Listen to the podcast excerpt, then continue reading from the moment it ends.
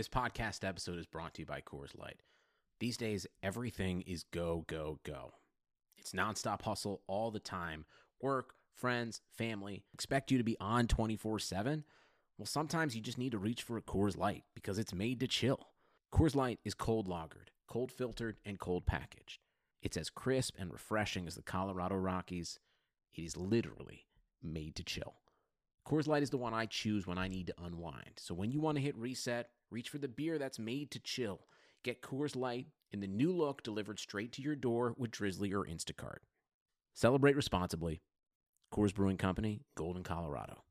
Today's episode of the Chase Thomas podcast, the best independent sports podcast on the planet, is brought to you by our presenting sponsor, Ponko Chicken. Ponko Chicken is the home of the best Japanese American chicken tender, and it continues to rack up the awards in Atlanta, winning the 2019 Super Bowl Live Top Selling Vendor Award, multiple Best Selling Tastes at the Taste of Atlanta Awards in 2017 and 2018, and even the Best Fried Chicken Award at the 2018 ATL Collect Fest. Ponko is all about connecting cultures, cultivating happiness, one chicken tender at a time. I love Ponko, their family, and I can't thank them enough for their support of this podcast. It it just it means a lot. And um, yeah, so go to their Midtown location, their Tucker location, and all their future locations as they take over Atlanta because they're family and I love them and I couldn't be more excited to see more and more locations pop up and all of that um, that goes with it. So go to go to Ponko, get some chicken, get some rice, get some beer. There's all kinds of great stuff. Um, whatever you want, Ponko Chicken has it. So go do that. Um, also, go to chasethomaspodcast.com. I am uh, I'm writing my ass off there uh, these days. So go do that. Read my stuff. You can get access to all my previous episodes. You can buy my merch. You can learn more about just why I do what I do and why I believe I'm going to get where I want to go. Um, this is my dream. This uh, this sports media thing, and um, you were going to see me on ESPN one day, or Sports Illustrated, or Fox Sports, or DAZN, or whoever, um, because I'm not going to quit. I am. I'm going to keep fighting. I'm going to keep grinding. I'm going to keep punching out episodes, writing articles, and just outworking everyone because I just I just want this more and I believe my product and I believe in where I'm going. Um, we're over 300 episodes strong and this is what I want. Uh, there will be no slowing down. Took a break, but this is uh, this is my jam and this is what I want. This is my passion. And uh, yeah, so leave a rating, leave a review on iTunes. It mean a lot. Share my articles on Twitter, Facebook, wherever, um, and join me as I keep climbing the ladder and all of that because I I just I need your support. So if you like the podcast, keep listening, keep subscribing, tell tell your friends, keep sharing it out, keep reading my work, and uh, yeah. So okay, all right, Uncle Darren, let's go. Chase Thomas podcast. the Chase Thomas podcast. um, my nephew needs me to record. See, I hate. I already hate it. I hate it. All right, welcome back to a night edition of the Chase Thomas podcast. I am the aforementioned Chase Thomas, and I am now joined by Tyler Nunez of TigerRag.com. Tyler, good evening. How are you? I'm good. How are you, man?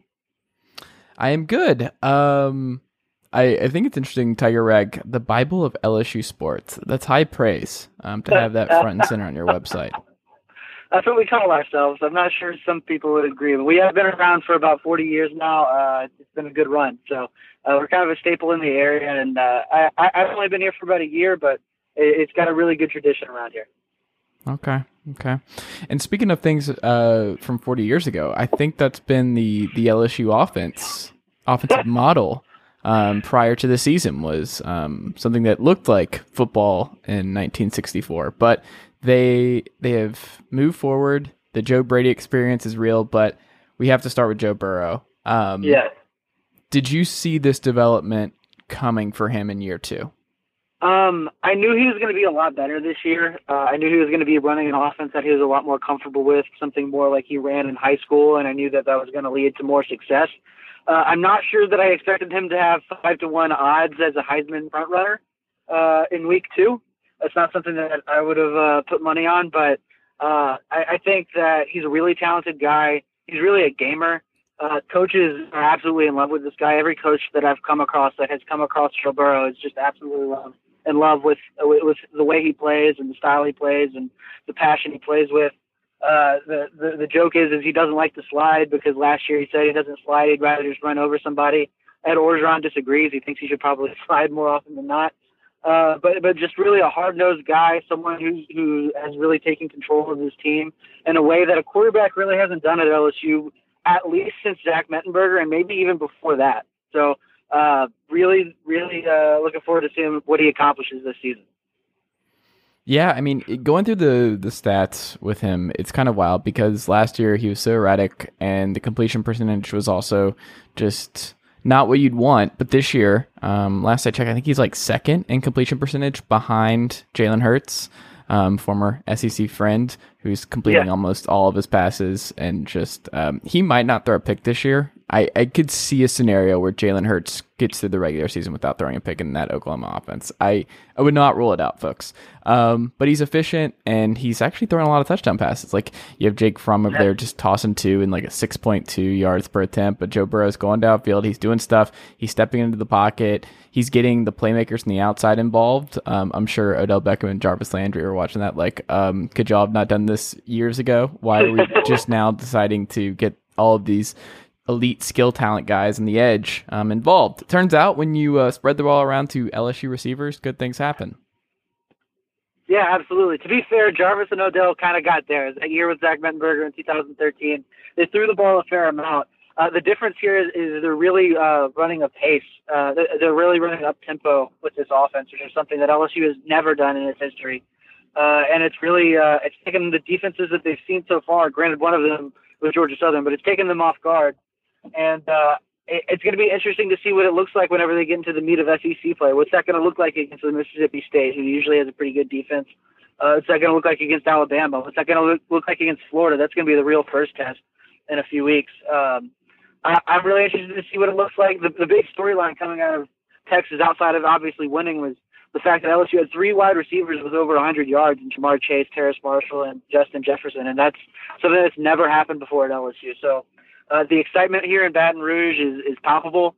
Uh, they, it hasn't felt like this uh, from a fan base perspective since 2011, whenever they were just kind of rolling over teams uh, on their way to a national championship game. But uh, yeah, just uh, it, it's kind of crazy because I, I, I knew the offense would look different. We knew this wasn't some kind of like conspiracy theory. Like we were getting tricked the way that Les Miles kind of lied to everyone a couple years ago. I knew it was going to be for real. I just didn't know that it was going to be this successful this quickly. So uh, I'm kind of I'm still trying to kind of process it. Do you think this is ultimately what Ed Orgeron wants? Is this the offensive Oh. scheme that he's comfortable with? One hundred percent. This is something he's been Okay. talking about since he, he took over the job as, in a full time capacity. Last year, he much of the the offense ran the way it did, much to the chagrin of Ed Orgeron last year. He talked about wanting to have multiple tight ends. He talked about wanting to run a spread. He brought in Joe Brady after uh, uh, they they had a meeting with him at some point last season, in which they Joe Brady just kind of threw in threw some ideas, and immediately at that moment they knew they had to bring him in full time uh, because because he can run the kind of offense that Ed Orgeron wanted to run. This is absolutely Ed Orgeron's kind of brainchild. It's his baby. Uh, he may be a defensive minded coach, but he knows what he wants to see on the offensive side of the ball. Uh, and he knows that from his time coaching, you know, the Reggie Bush era at, at USC. He knows what a championship team looks like.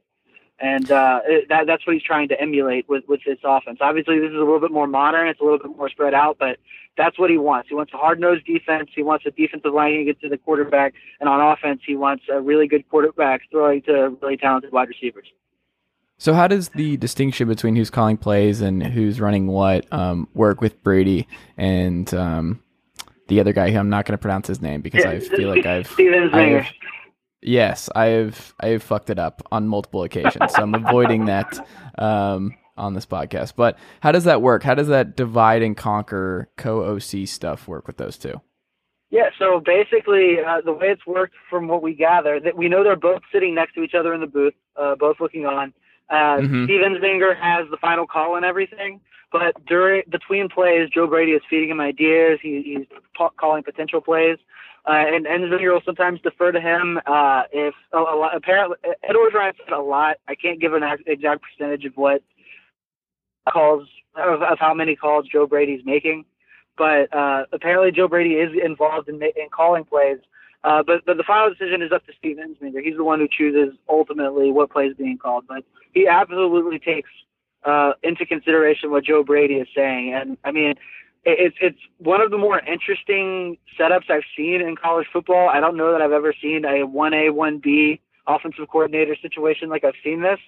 Uh, but it's something I kind of like. I like the idea of two guys up there who are kind of bouncing ideas off of each other and and ultimately calling what they feel is the best play after some collaboration. Were you surprised that they beat Texas on Saturday? No, I really wasn't. Uh, I thought I thought it was going to be a really close game. I, I really was a 50-50 toss-up in my mind. Uh, but I thought that LSU had better athletes on defense. Obviously, that's not the way the the the, the game turned out. I was surprised with the fact that it turned into a shootout, and I'm, I might you, I might be a little bit surprised with the fact that LSU was able to beat a shootout, win, win a shootout against a Big 12 team like Texas. Uh, but uh, but overall, I wasn't super surprised that they they lost or that they won. I I I was fascinated with the matchup because of the history between uh, Ed Orgeron and Tom Herman, and the fact that LSU wanted Tom Herman and couldn't get him, and the fact that they had both taken over those programs in, in similar states, uh, and, and that they had both had these uh, overachieving years last season in which they won 10 games in a New Year's Six Bowl. I, I was fascinated with who would come out on top because obviously whoever did would have kind of an inside track uh, toward uh, to, to the college football playoff. But uh, I, I love the fact that the game turned out the way it did. It was absolutely was absolutely a blast in there. Uh, props to the crowd in, the stadium there. I think Texas has some really good football fans. I know LSU fans weren't a big fan of the tailgating experience out there, but obviously Austin is a much different city than Baton Rouge. Uh, but uh, yeah, I, I I'm not necessarily surprised that uh, victory. Uh, I was surprised with how the game played out. Do you think the completion percentage is sustainable for for Joe Burrow? That he is at the top of the Uh, leaderboard in the SEC, and this all keeps chugging along. I don't I don't have the numbers in front of me, but it's something absurd, right? Like it's something like seven between seventy and eighty percent. I don't know think if he it's can do that all yeah. season. Yeah, I don't know that you can. I don't know that any quarterback in the SEC can do that all season. Uh, we've seen some pretty great quarterbacks come through the SEC, and uh, I don't know that many of them have made it through uh, looking like that. I I do think that though that uh, Joe Burrow proved last season that he's a really smart quarterback, uh, one that can make smart plays, one plays that don't lead to interceptions. He doesn't turn the ball over very often. Uh, he obviously threw an interception uh, against Texas after a tip pass, but but those are usually the ones that come. They usually don't come after errant throws uh, to to double coverage. So uh, I, I I don't know that that'll keep the completion percentage the same, especially once they get into the meat of the schedule playing guys teams Florida and Alabama. Uh, but I do think that he will be able to keep the ball out of the defense's hands, which I think is probably the most important thing about this offense. Yeah, I um it's just different and I love all the reactions. Like we've just all been accustomed to LSU's offensive ineptitude and it's Yeah. just it's different. Like Kirk Herbstreit was completely surprised by what Joe Burrow did um on Saturday, but I um I don't know. I think it's fascinating. Um if you look at the rest of the schedule, who currently presents the, the outside of Alabama because that's just easy. Yeah. Um, Yeah, who presents the biggest challenge to what LSU has on both sides of the wall? I think Florida is going to be a really interesting test. I know I've mentioned them a couple times. But Florida is it's going to be their first real test. Obviously, Vanderbilt's their first SEC game, but I don't think anyone's expecting that to be uh, a barn burner. Uh, No. I think Florida's going to. I think Florida's to come to Baton Rouge with a chip on their shoulder. Uh, obviously, they beat LSU last year. LSU is going to want to get payback, and obviously, there, there's. Been, I don't know if you know, there's been this whole rivalry between these two programs over the last four years because of a hurricane that forced a scheduling gaffe in which Mm. L- LSU has played in the swamp for the past two years because Florida had to come to Baton Rouge later in the season three years ago, and then Florida won that game. So it, it's been a whole. There's, there's a lot of bad blood between the two programs. I think that, uh, uh, uh, but but as far as on the field stuff goes, I think that Florida has a really good pass rush, which is something that I think can really disrupt this LSU offense if implemented properly. We saw that early in Texas. Uh, Texas was throwing some very interesting, uh, complicated blitzes at them, and LSU's offensive line had no idea how to handle it. It wasn't until LSU kind of started speeding the game up, forcing Texas to simplify their defense and simplify their blitzes, that the offense really got going. Um, I don't know if, if that's going to work against Florida. I think Florida also has the DB the DBs to uh, to, to kind of back up that that that off that that uh, pressure that that the front is going to give them. So I think it's going to be really interesting to see how um, LSU responds to that. Also, I think Texas A&M is a game that everyone has circled on their schedule because of the seven overtime game that happened last year, and then also Texas A&M might have the ability to kind of shoot out with them with uh, with Mond over there. I, I really like him as a quarterback, so I, I think that's another interesting game that I'm, looking forward to. I guess I'm cheating because both of those are in Tiger Stadium, but LSU's road schedule isn't really as brutal as as it, it can. I wish Georgia was on their schedule again this year. Ah, uh, so do I. That'd be so much fun. Um, I, cause I just don't know how much of that beating last year was real and like what that game looks like, especially this year with their how that team looks. I mean, maybe we'll get a rematch in the SEC championship game. I think that's very much in play. Um, Absolutely. But we'll we'll have to see. Who is the most impressive wide receiver of the bunch to you? Uh, I think Justin Jefferson is just like he's so talented. Uh, he's such a good route runner. He makes all of his routes look the same, and it just really throws defensive backs off. I think moving him into the slot this year has really kind of opened things up for him as well. Uh, and he's really been quiet as LSU's hottest receiver. He's, he's he's got something like three or four hundred receiving yards right now, and it's just uh, he he's he, he's so good. Uh, now Ja'Marr, that's nothing to take away from Ja'Marr T- Chase and Terrace Marshall. I think both of those guys are really talented. Ja'Marr Chase for sure has an NFL career ahead of him. He made some some big boy plays against Texas, kind of, just kind of going up and getting balls, and he's really talented. Uh, but I think Justin Jefferson just has the complete package. He's he, he's the he's the most talented of the Jefferson brothers that have come through LSU, and he's he's the third one. So I'm looking forward to seeing uh, what his career looks like because he, he's just a really talented guy. So if you had to guess, and you had to put on your um, clairvoyant um, Tyler hat, how does the season unfold for LSU? What is your gut telling you? Um, Okay, so I have a rule that I'm not going to say that LSU is going to beat Alabama until they beat Alabama. So I'm, I'm marking that. I think all we want is for it to be fun. Like, can it just I, not be six to three again? Can they? Can if they lose, can they at least lose twenty eight to thirty one? Can we get a, a, shootout between Tua and, and Joe Burrow? Yeah, that'd be great. Shit. Yeah, uh, I'm with you on that. I think that I, I very much would would like to see that as well. If we can get an LSU Alabama game to emulate what LSU Texas looked like, I think a lot of people would be happy uh, especially if LSU won it. I don't know if LSU fans will be too happy if they lose, regardless. But um, I I can't help but think that there's another loss on the potential loss on the schedule somewhere. They're going to get tested, uh, whether it be Florida or Texas A&M. I think one of those teams can really uh, test them. Hopefully, not one of the Mississippi schools. I really don't. Ole Miss, I don't think for sure. Mississippi State gave them a little bit of trouble last year, but with the way the offense is rolling, I don't really see that being a problem. But I think Florida and Texas A&M, as I mentioned earlier, are really potential games that they could they could lose. And uh, right now, just speaking conservatively, I'm going to say they're going to lose one of those games. I say 10 and two, miss the SEC championship, potentially get into the Sugar Bowl or uh, maybe another day or Six. That's not what a bunch of LSU fans want to hear. But based on experience, that's what I'm going to go on. That said, I think the sky's the limit for this team. I think the defense is talent, talented enough. If they if they can learn how to be on the field a little bit longer than they're used to, uh, I think they're really gonna. I think they can complement this offense in a, in a really big way. And uh, I I haven't seen an LSU team this talented and this schematically uh, adept in a really long time. So I'm I'm really curious to see how this plays out, much like everyone else's. I think they're in a good position. Like the the second best West team is always in a great position now. I think with Alabama because yeah. like even if you lose that game, you can avoid the the title game and and you, you could you could backdoor your way in. Yeah, right. And that's what I think is very much a possibility for LSU. I think there is a very very real shot that they back their way into the the title game. I mean, the, the Uh, you know what? I forgot about Auburn. Auburn is also a pretty dangerous. Okay, go ahead and cancel that one out. I am an Auburn fan, and I've watched both of these games. And Bo Nix, the freshman experience, is um, bumpy to say the least. That running game is I mean, still not I mean, there. like, do, do you think that I, I'm gonna I'm gonna flip the tables on you here? Do you think that they're just kind of buying into the future with with Bo Nix? Do you think that's the goal here? I mean, you have Yeah. to. Yeah. Like you kind of like forfeit this, not necessarily forfeit this season, but like take the championship picture out for this season, potentially, you know, play for it in, a couple of years. Oh yeah, like I think it's because this is Gus. Gus's job is on the line based on how this season looks, and it's not really just wins and losses; it's optics.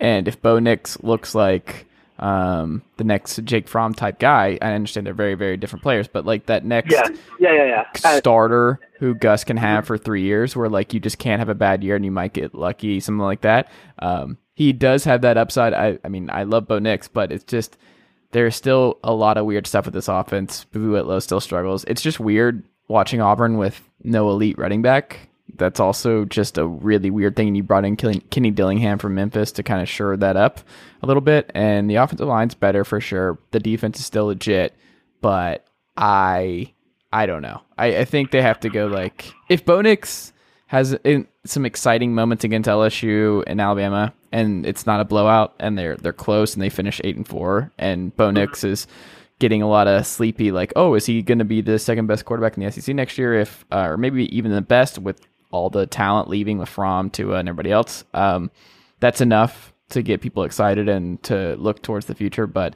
I I don't know. I have this year. I can go ahead and cross them off. I don't think they have a real shot Yeah. against LSU this year. Do do uh do Auburn fans ever think what if like LSU had gotten the snap off in time in that one game before when when Les Miles and Gus Malzahn were basically fighting their, for their jobs in that game, where like whichever team whichever coach lost was losing their job, and it happened to be Les Miles. Do you ever like wonder what if and like think like maybe we wouldn't have to deal with this anymore?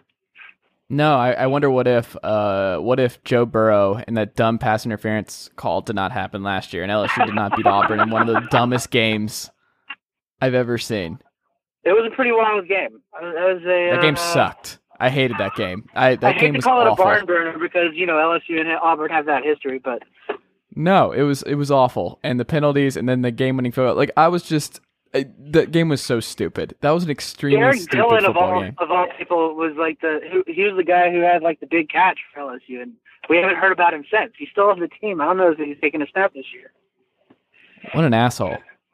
He went. At, he like has this great moment and then disappears forever. Um, uh, I don't like it. I don't like any of I'm, it. I'm sorry. Yeah. Well, thanks for uh, ruining the first half of this podcast tonight. Tyler. Oh, I no. appreciate it. Uh, anytime, man. Always good to go back down the 2018 LSU Auburn rabbit hole. Um, really Yeah. love to do that, folks. Anytime, anytime. Um, all right, man. Well, is there anything we should check out from you this week on TigerRag.com? Yeah, go go just go to tigerrag.com if you want. We have a physical magazine that we put out every month. I, I'm I'm really proud of what we do there. Uh, we also have our own podcast, the Tiger Rag Podcast. Go ahead and uh, download that.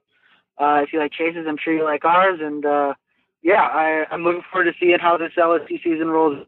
I'm I'm very curious to see exactly what this turns into. I, I LSU fans have their hopes high right now, and that is a very rare thing. So hopefully it doesn't all come crashing down on. I can't say I share that sentiment, and I very much hope that it all comes crashing down. So, um, I I, I know a lot of LSU fans, man. Like my dad's an LSU fan. I can't I can't I hope that for them. I understand. I understand. Um, all right, man. Well, this has been great. I appreciate you taking the time. Um, we will have to touch base again soon. Yeah, anytime, man. Like I said, I, I enjoyed it.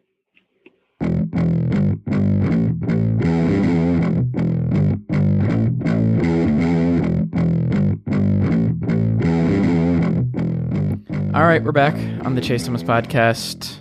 I am now joined by someone who got the Chase Thomas podcast bump and is now a full timer at the Athletic Vancouver. Harman Dayal, how are you, man?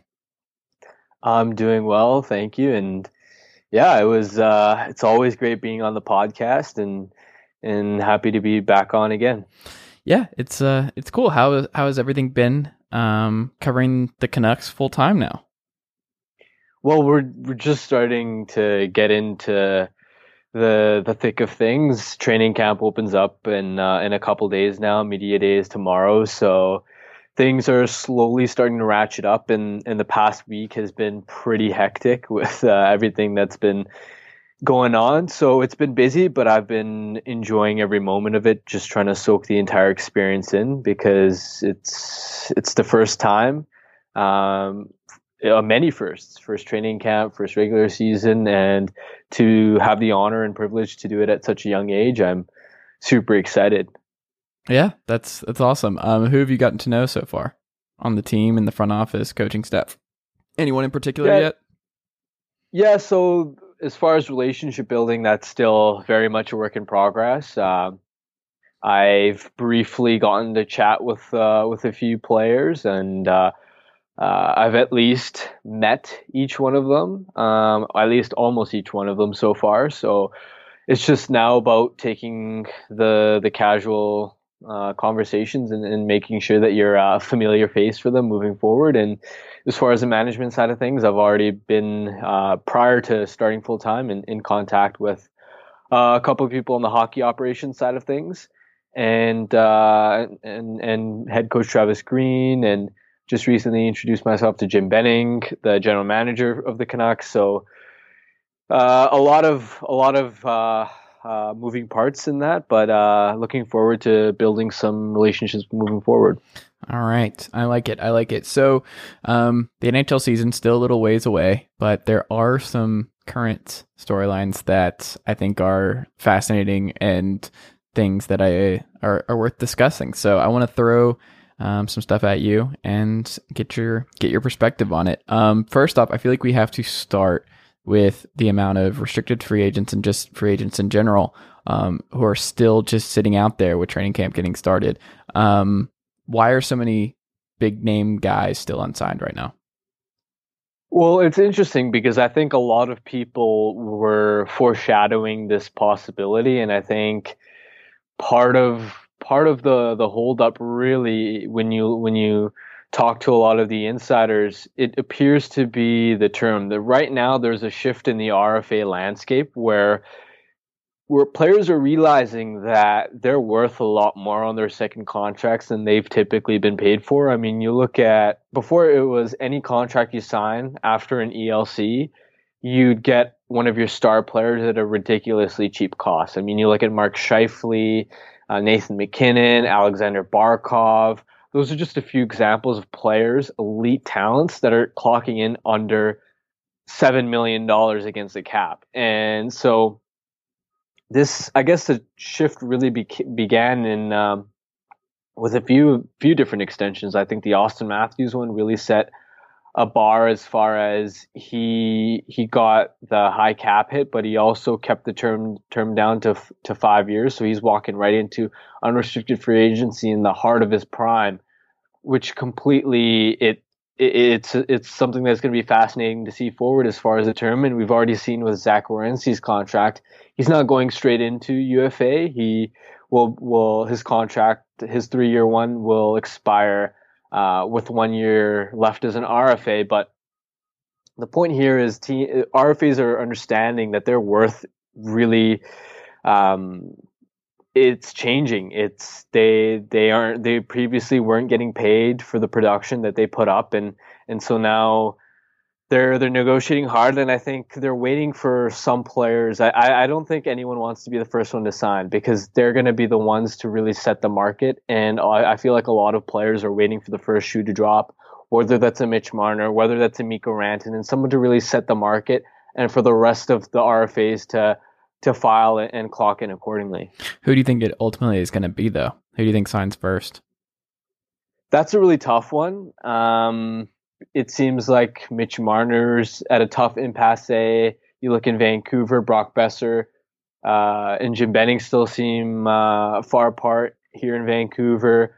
Uh, it doesn't sound like there's been much on the Matthew Tkachuk front in Calgary. To me, and this is more a guess more than anything else. I feel like the defensemen, now that we've seen the first shoe drop with Zach Werenski, that they're more likely to expedite the process. So whether that's an Ivan Provorov or a Charlie McAvoy, uh, just because Werenski is signed and he's kind of set the market for the demon that those uh, those players are potential are potentially going to be the first to, to go now.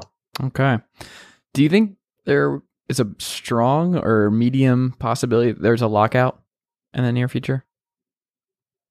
That's a really interesting question. And on that front, I'm not completely like I haven't been in tune. It sounds like the NHL themselves have specifically said that they're not going to reopen the, the CBA, uh, which would have led to a potential lockout. But the Players Association still has that option. And, and right now, the, the point of contention certainly appears to be escrow. And uh, again, I'm not super uh, knowledgeable on that topic, but that's something that the players are really looking to fight for. Right now, it seems like it's like if I were to wager that there's probably a chance that we don't see a work stoppage, that there's a greater chance that uh, we were able to continue through without a without any halts or, or stoppages. But it's a very fluid situation, and all it takes is is one moment, one key pivotal variable within the CBA for the Players Associ- Association to walk away and say that that down the line they're they're going to have to reopen it. Do you think the Devils are going to be able to sign Pavel Zacha? Well, they just announced it. Oh, did they? In like the last Yeah, 15 think- minutes? No, I think they signed either earlier today or um, or yesterday even. I thought they were If trying I- to get yeah. it. I didn't know that, that was yeah, official. yesterday. Mm, uh, it's Oh yes, been here it pretty is. much- yeah, okay. yeah, Three years, six point seven five million. on all six the point seven five million. Because they were concerned that he wasn't that he was going to be gone, and they okay, so they got the deal done, huh? Okay, well that's good. That defeats that whole question. See, there's just too much going on, man. There's too much going on, Harman. Um, what do you think ultimately happens with Mitch Marner? Because they've been very. It's interesting. You have to like read through the tea leaves on how front office types are describing situations and the the adjectives they use to describe certain things and it just the not a priority stuff is is interesting but the leafs are in a weird situation where they have a lot of young talent they have to pay they've already paid a couple um and this is going to be something they're going to have to deal with for a while um what do you think ultimately happens do you think he's on this team or do you think they move him that's on the Mitch Marner front. You you hear the rumored terms that they've offered him, and it sounds like they have been entirely reasonable. That on a long term extension, they've been willing to offer him 11 million, which is a few ticks below Auston Matthews. And for whatever reason, it just seems like Mitch Marner does not like his camp is is set in its way where Matthews is is there is his only comparable, which quite frankly is a little bit insane because you look at a lot of the market comparables as far as scoring wingers and take a look at Marner's resume. He he isn't worth 11 11 and a half million dollars. You're you'd certainly be overpaying him now obviously to keep him in Leafs uniform, would I give him 10 and a half, maybe even 11 on a long-term deal? Sure, but it sounds like that's still not enough for Marner. And at that point, you're talking about paying a guy when all of his market comparables based off of that, he should be making nine and a half, maybe 10 million. And even on a bridge deal on a three year that they've been incredibly generous, eight, nine million dollars. So I think to that extent, Marner's camp probably is going to have to give give some way because I remember hearing Chris Johnston um, from Sportsnet a few uh, a few months ago, who was I want to say on Steve Dangle's podcast, and he he said that there, in his opinion, that the Leafs would seriously consider trading Marner if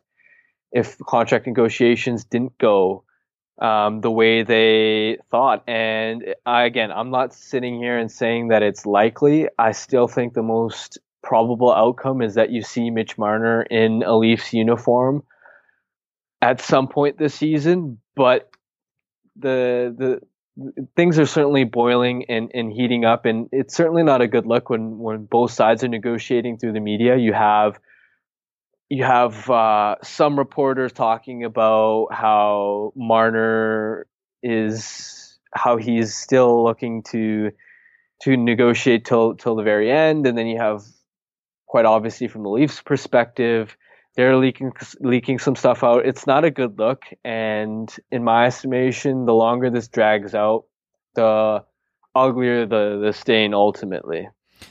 It is interesting when you talk about the the negotiating through the media stuff, and I also think the media and um, just the people, the powers that be, um, all share your sentiment towards um, Mart. Marner's yearly value. Um, if you look at a lot of the headlines, you'll see like, oh, is he the most overrated person player in hockey? Is like you can see the tide shifting in favor of like Leafs management, where it's like it, it's going to come across as like this dude doesn't understand his real value, and it seems like that's where everybody's falling on. Is like if he wants that kind of money, um, he's in the wrong here, and I think that's ultimately what the Leafs want because then eventually he'll have to um, agreed to a deal that's more friendly to the to the Maple Leafs, and I think um, that would be my guess. But I also think this could get uh, get uh, uncomfortable and get messy, and they could they could move him. Um, Kyle Dubas is in an interesting situation here, to say the least.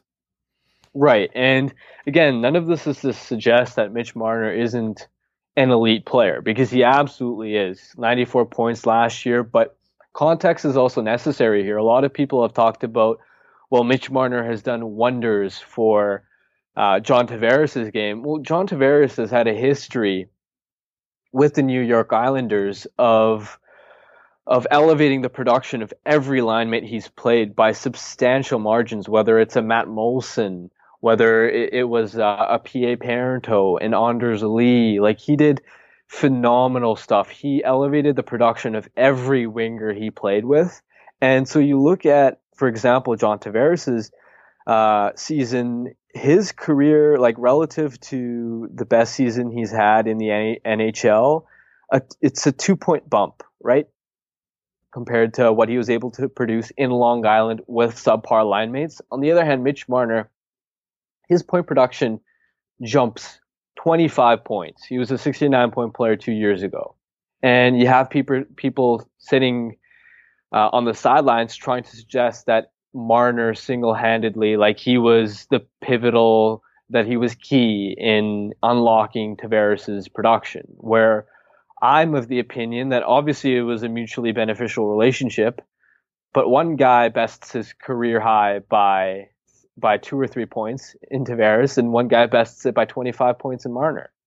And so I think it's pretty clear that pretty clear there who the main uh, who the main benefactor was of that dynamic duo. And so, in, in, that sense, you compare him to Auston Matthews, for instance. Auston Matthews, since entering the league, has been the best even strength goal scorer since since joining the league. And so, Marner is not worth that kind of money. And it just seems like, for whatever reason, that they're taking it personally that the Leafs management isn't willing to pony up to that type of a big ticket cost.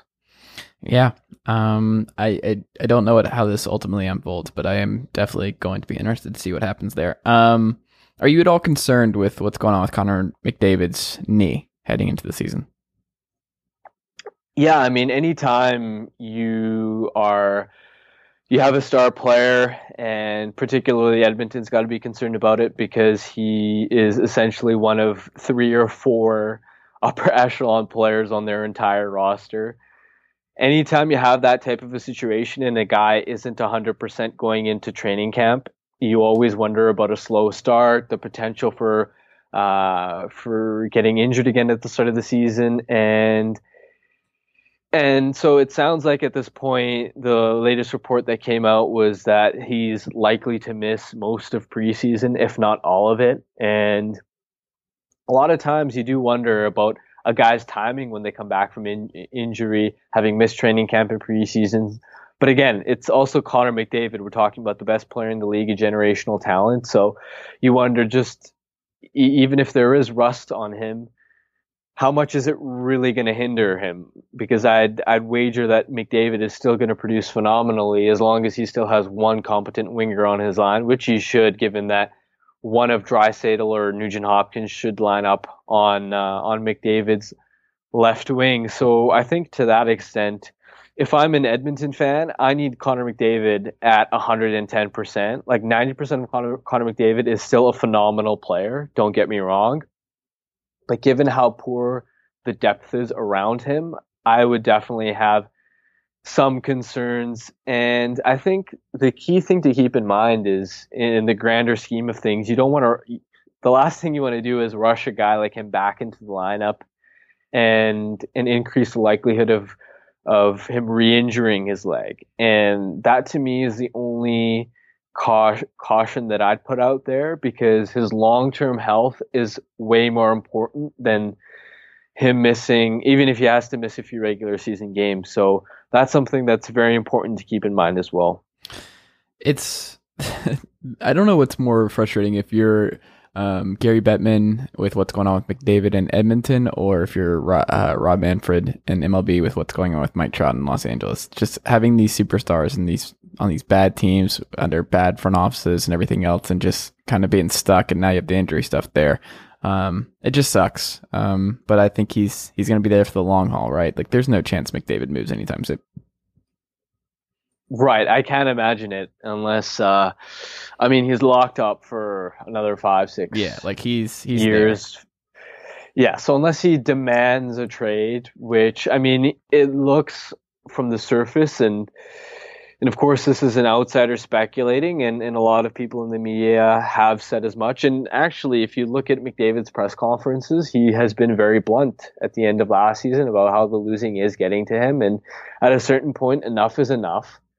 But I don't think we're at that point yet, especially with Edmonton having made the front office decisions. They brought in Ken Holland, who has a lot of managerial managerial experience, tons of of um, of success on his resume. So I think they understand that this is a transition year and do you trust that and unless something though? do you trust that ownership group right and, and, that's the thing right? Have they gotten rid of the old boys club? Because that's been yeah.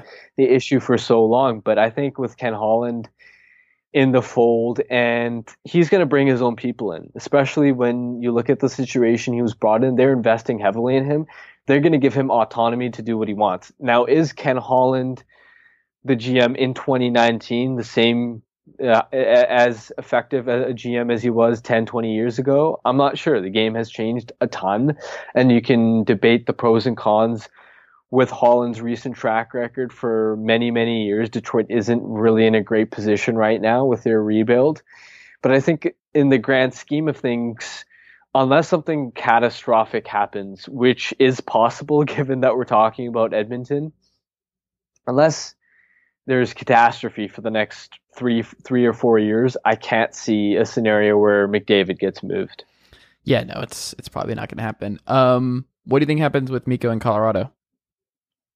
I think they will inevitably come to some sort of an extension, and again, term is always going to be the the biggest factor that comes into play. Whether if you, if you're Joe Sakic um, from negotiating from the team's perspective, you want to lock in Rantanen for as many years as possible. But if you're his agent, again, with RFAs realizing their value, they might say, well, if you want to sign me for six or seven or even eight years, you're going to have to seriously ratchet up the cap hit. And if that's the case, then Sack might, might balk on that. So it's going to be an interesting negotiation to follow. It seems like out of all of the current stalemates that have have uh, happened that there's a lot less friction in, in this one between Rantanen and Colorado. And this goes back to the fact that they've been in constant communication since the start of last offseason when they first broached the idea of an extension. And so it seems like things have been going fairly amicably. And so if I'm a Colorado fan, I'm more optimistic that Rantanen gets locked up relative to a lot of the other RFAs out there, say a Mitch Marner or a Patrik Laine, for instance. Did you see his quote about "It's no shock that I'm still in Finland right now"?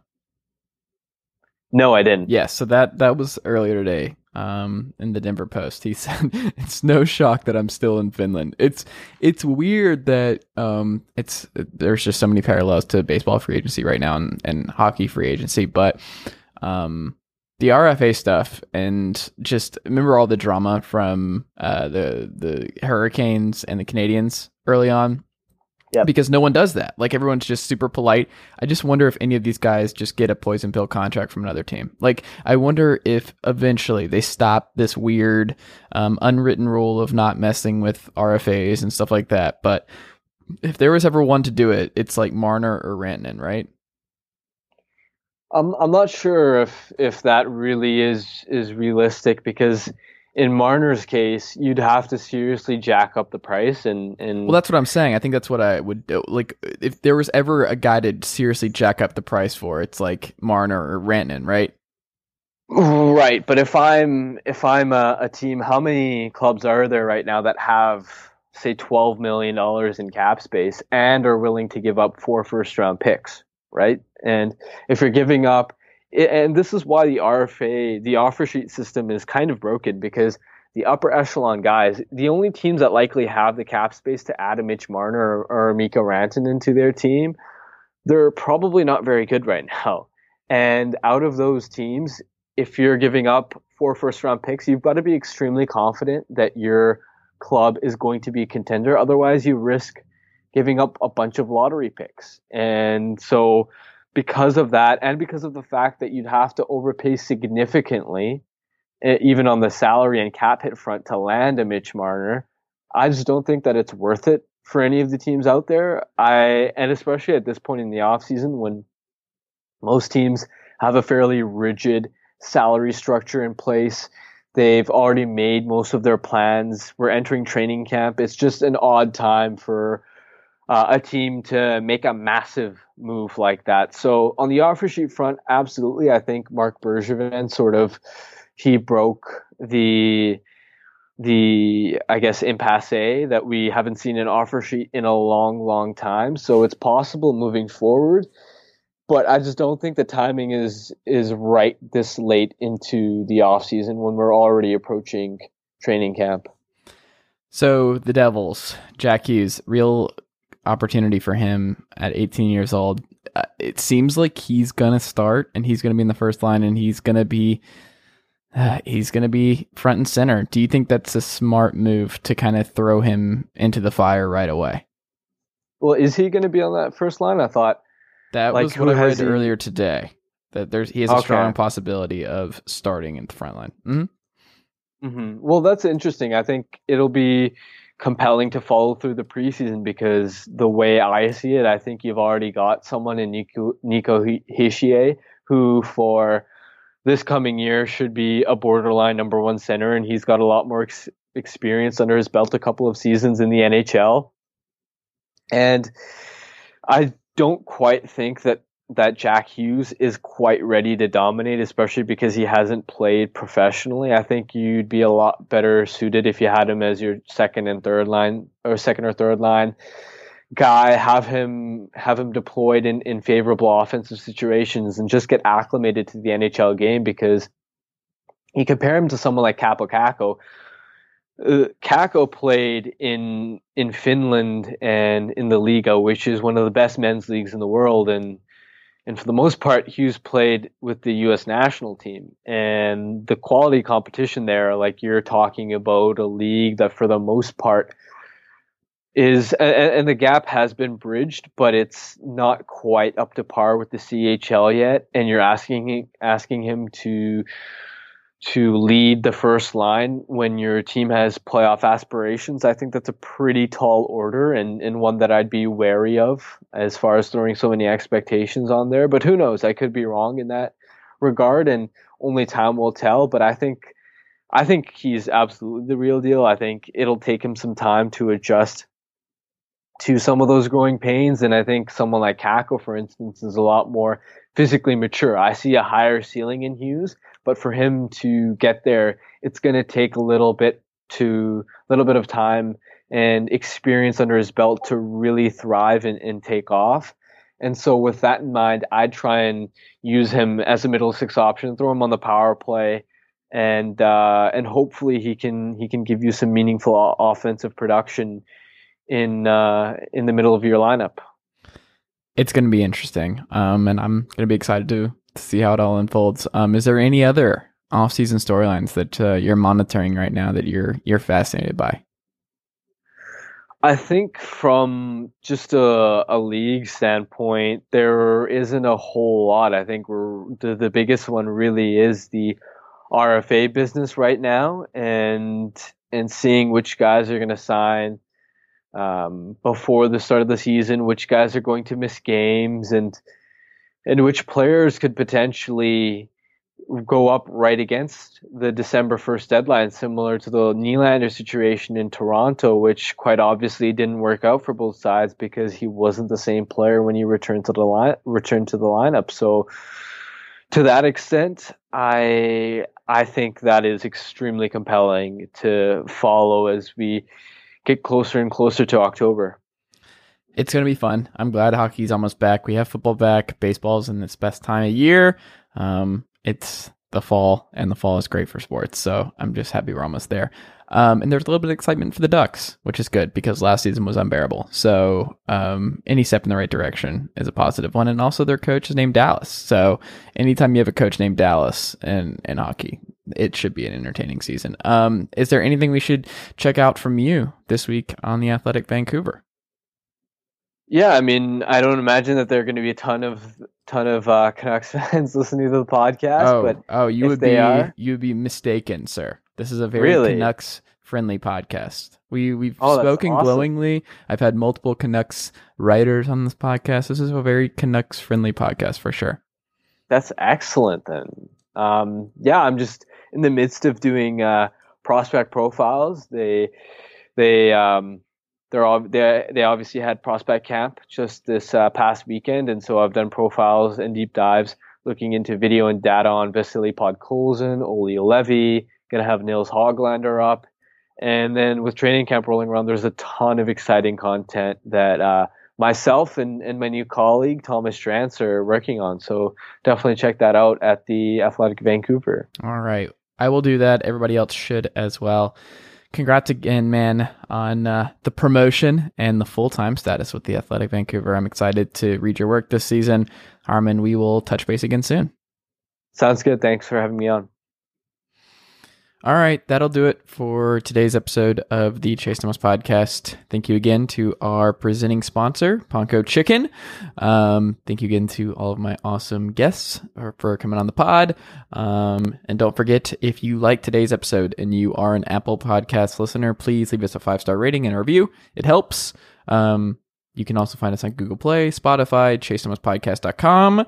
Um, where you can access all of my previous episodes and read all my work. So Chase Thomas podcast slash page hyphen 11. Um, so go do that, read all my stuff, listen to the podcast, um, all that good stuff. Uh, also follow me on Twitter at chase double underscore Thomas.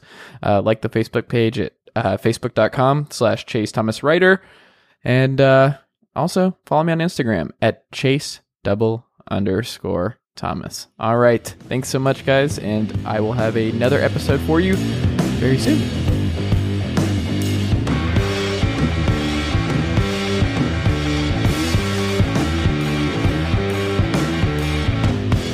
Nicely done, nephew.